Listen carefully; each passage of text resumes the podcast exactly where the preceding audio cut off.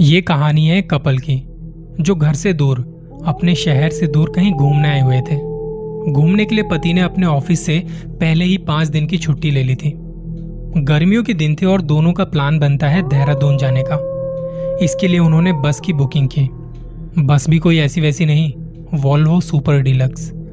लखनऊ के बाँस मंडी चौराहा बस स्टॉप से इनकी रात की बस थी, रात दस बजे की, जिसके लिए ये दोनों समय से पहले पहुँचने वाले थे।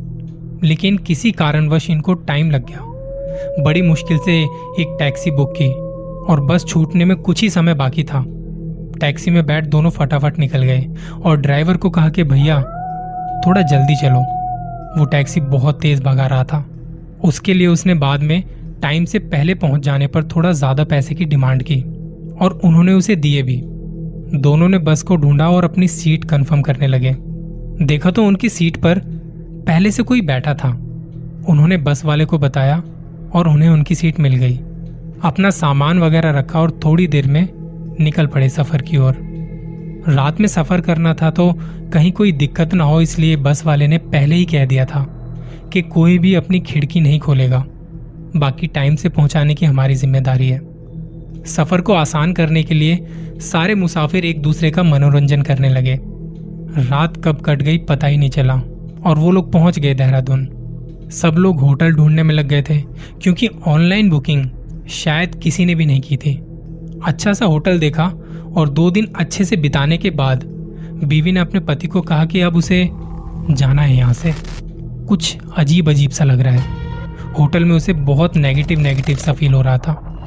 पति ने कहा, हम होटल बदल लेते हैं। और तुमने ही तो कहा था कि मैं घुमाने नहीं लेके जाता। तुम्हारा मन था और अब दो दिन में वापस चलने की बात कह रही हो। बीवी ने कहा, पता नहीं पता नहीं मुझे क्या हुआ है, पर मुझे कुछ अच्छा नहीं लग रहा। पति ने कहा, ठीक है, मैं वापस जाने की टिकट बुक करता हूँ, और हम आज रात को ही निकल जाएँगे। सेम डे की बस की बुकिंग मिल नहीं रही थी। कुछ में तो सारी सीट कंफर्म हो चुकी थी, और कुछ में टाइमिंग अपने हिसाब की नहीं थी। शाम के वक्त दोनों मार्केट घूमने गए हुए थे तो वहाँ एक टूर एंड ट्रेवल वाला दिखाई पड़ा। उसकी दुकान में गए और बात की। उन्होंने फ़ोन पर बात करके दो सीट कंफर्म कराई और रात दस बजे की उनकी बुकिंग थी। ट्रैवल वाले ने कहा कि, सर, आप आप दोनों किस होटल में ठहरे हो? एक बार बता दीजिए, रात को हमारी गाड़ी आएगी और आपको बस स्टैंड तक छोड़ देगी। वो दोनों थोड़ा बहुत घूम के वापस होटल पहुँचे और सामान वगैरह पैक किया।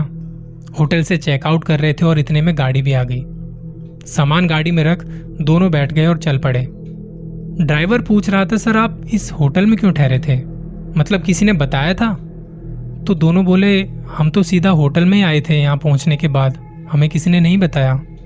ड्राइवर से पूछा, कुछ बात है क्या? तब ड्राइवर ने कहा कि, सर, आप जिस होटल में रुके थे, वो एक हॉन्टेड होटल है। ऐसा कहते हैं यहाँ, इस होटल में जो कोई आता है, उसके साथ कुछ ना कुछ घटनाएँ होने लग जाती हैं। किसी का मानसिक संतुलन बिगड़ जाता है। किसी को कोई साया दिखता है। पिछले साल एक कपल आया था, जिनकी नई नई शादी हुई थी। वो लोग इसी होटल में ठहरे थे। जब वो आए थे तो मैडम बिल्कुल ठीक थी, लेकिन वापस जाते जाते मैडम बिल्कुल बदल चुकी थी। उन्हें दौरे पड़ने लगे थे। वो घर पहुँचते पहुँचते पागल हो चुकी थी। आप दोनों मुझे भले इंसान लगते हो, मैं दुआ करूँगा कि आप लोग बिल्कुल सुरक्षित रहें। लीजिए सर, बातें करते करते हम बस स्टैंड तक भी पहुँच गए। बस निकलने को थी। उसमें दोनों फटाफट चढ़े और अपनी सीट देखकर बैठ गए।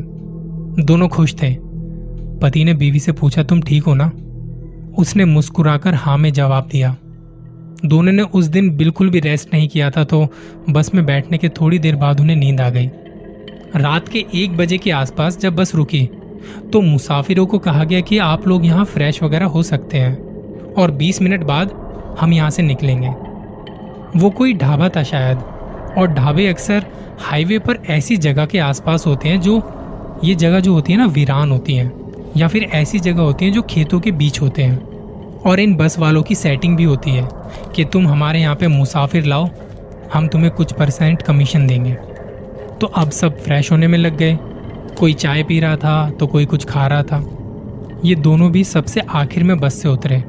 और पति ने बीवी को कहा, तुम तुम रुको, मैं फ्रेश होके आता हूँ। वापस आया तो बीवी ने पूछा, साफ़ सफ़ाई तो है ना? पति ने कहा हाँ ठीक ठाक है बस। मैं बाहर खड़ा हूँ, तुम अंदर होके आ जाओ।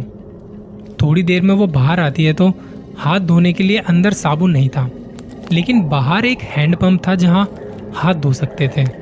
वो हैंडपम्प ढाबे के पीछे की तरफ़ था, जहाँ बस खेत ही खेत थे। वो हाथ धोने के लिए वहाँ गई उसने हैंडपंप चलाया और साबुन लेने जैसे ही झुकी, नीचे झुकी। उसके कानों के पास कुछ आवाज़ सुनाई थी उसने झट से पीछे मुड़ के देखा, पर वहाँ पे कोई नहीं था। वो सहमी हुई सी, वापस हाथ में साबुन लगाने झुकी और उसके बाल हिलने लगे। जैसे कोई हवा का झोंका उसके बालों को लहरा रहा हो। उसने डरते हुए अपनी नज़र घुमाई कि कौन है? नज़र घुमाते घुमाते उसकी नज़र एक जगह जाके रुक गई। सामने खेतों में कोई खड़ा था और इतने अंधेरे में कुछ चमक रहा था। शायद वो आँखें थी। उसने अपनी पति को आवाज़ लगाई, पर उसकी आवाज़ उसके पति तक पहुँच नहीं पा रही थी। चिल्लाते चिल्लाते उसे खांसी आने लगी और अब उसने दोबारा से खेत की तरफ़ देखा। देखा तो वो जो चमक रहा था वो एकदम उसके सामने आ खड़ा हुआ। जिसे देखते ही वो बेहोश हो गई। दस पंद्रह मिनट गुजर जाने के बाद पति ने सोचा कि देख कर आता हूँ कि कहाँ है वो। उसने वॉशरूम में आवाज़ लगाई, पर वहाँ कोई नहीं था। उसकी आवाज़ सुन के एक दो लोग और आए और तभी किसी के बाहर से चिल्लाने की आवाज़ आई। हैंडपंप वाली जगह पर जाके देखा तो वहाँ उसकी बीवी बेहोश पड़ी थी। चेहरे पर पानी का छिड़काव किया, उसे थोड़ी देर में होश आया। होश आते ही वो रोने लगी। उसका शरीर काँप रहा था। उसकी गर्दन पर किसी के हाथ के निशान भी थे। पति ने पूछा, क्या हुआ? वो अपनी कांपती हुई आवाज़ में बोली, वहाँ खेतों में कोई था जो मुझे मारना चाहता था। उसकी वो चमकती हुई आँखें मुझे डरा रही थी। मैं मरना नहीं चाहती। मुझे यहाँ से ले चलो, प्लीज़ मुझे यहाँ से ले चलो। दोनों बस में बैठे और बस निकल पड़ी लखनऊ की ओर। उसका शरीर पसीना पसीना हो चुका था। पति ने उसका साथ नहीं छोड़ा और पूरे सफ़र उसके हाथ में हाथ डालकर उसका हाथ पकड़ के बस बैठा रहा। लखनऊ वापस पहुँचे। घर वालों को इस बात के बारे में बताया। माँ पापा ने कहा कि, बेटा, तुम दोनों आराम करो। सफ़र की थकान है। सुबह बात करते हैं। अगले दिन सुबह पति अपने ऑफ़िस के लिए तैयार हो रहा था। बीवी ने कहा, मत जाओ। मुझे डर लग रहा है। पति ने कहा, सब तो हैं घर में। तुम डरो मत। ये कह के वो ऑफ़िस के लिए निकल गया। शाम को जब वो वापस आया तो उसकी बीवी सो रही थी। रात को खाना वगैरह खाया और वो अभी भी सो रही थी। पति ने उसे उठाना ठीक नहीं समझा। सोचा कि थक गई होगी। सोने देता हूँ। और वो भी उसके पास हो गया। रात को तीन बजे बीवी की आँख खुली। उसे भूख लगने लगी। वो किचन में गई और फ्रिज खोल के देखा और बंद किया। वो हल्की हल्की नींद में थी, पर उसे लगा कि फ्रिज में कुछ अजीब तो था। उसने दोबारा फ्रिज खोला। खोला तो दो हाथों ने उसका गला पकड़ लिया। वो चिल्लाई और घर वाले जाग गए। उसे ढूँढने लगे। किचन में जाके देखा तो वो बेहोश पड़ी थी और उसकी गर्दन पर हाथों के निशान थे। उसे उठा के ले गए और बिस्तर पर लिटाया। उसका शरीर बुखार से तप रहा था। सुबह होते ही डॉक्टर को बुलाया गया। डॉक्टर ने कुछ टेस्ट वगैरह किए, चेकअप किया, पर रिपोर्ट में सब नॉर्मल था। कुछ दवाइयाँ दी गई और कहा कि रेस्ट करो, ठीक हो जाओगी। बहू की ऐसी हालत देखकर घर वाले बड़े परेशान थे। अब उसके साथ ऐसा कुछ ना कुछ होता रहता था। वो पागल सी हुए जा रही थी। खुद में हंसती रहती, खुद से बातें करती रहती नहाना धोना भी छोड़ दिया था। पति से उसकी ये हालत देखी नहीं गई। उसने मम्मी पापा को बताया कि हम देहरादून गए थे और जहाँ होटल में रुके थे, उसके बाद से उसकी हालत ऐसी है। घर वालों को ये भी बताया कि वहाँ एक ड्राइवर मिला था, जो कह रहा था कि आप जिस होटल में रुके थे ना, वो होटल हॉन्टेड है। मम्मी पापा ने पंडित जी को दिखाया और उन्होंने बताया कि कुछ साया है आपकी बहू पर, जो उसे पागल कर रहा है। घर वालों ने कहा, कोई उपाय बताइए पंडित जी? पंडित जी ने कुछ उपाय बताए। और माँ ने उपाय करने शुरू कर दिए। अगले तेरह दिनों तक घर वालों को बाहर जाने की मनाही थी और सब साथ खाएँगे, पिएँगे और सोएँगे। बहू को अकेला नहीं छोड़ना। धीरे धीरे पंडित जी के बताए गए उपाय काम करने लगे। बहू में सुधार होने लगा और तेरहवें दिन पंडित जी खुद घर में आए। उन्होंने घर की शुद्धि की, जिसके बाद से आज तक, इतने सालों बाद तक, घर में सब सही है। सबसे ज़रूरी बात इस कहानी से जो सीखने को मिलती है।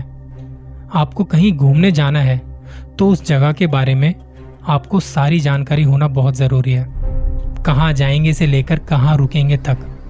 बिना सोचे समझे घूमना भारी पड़ सकता है।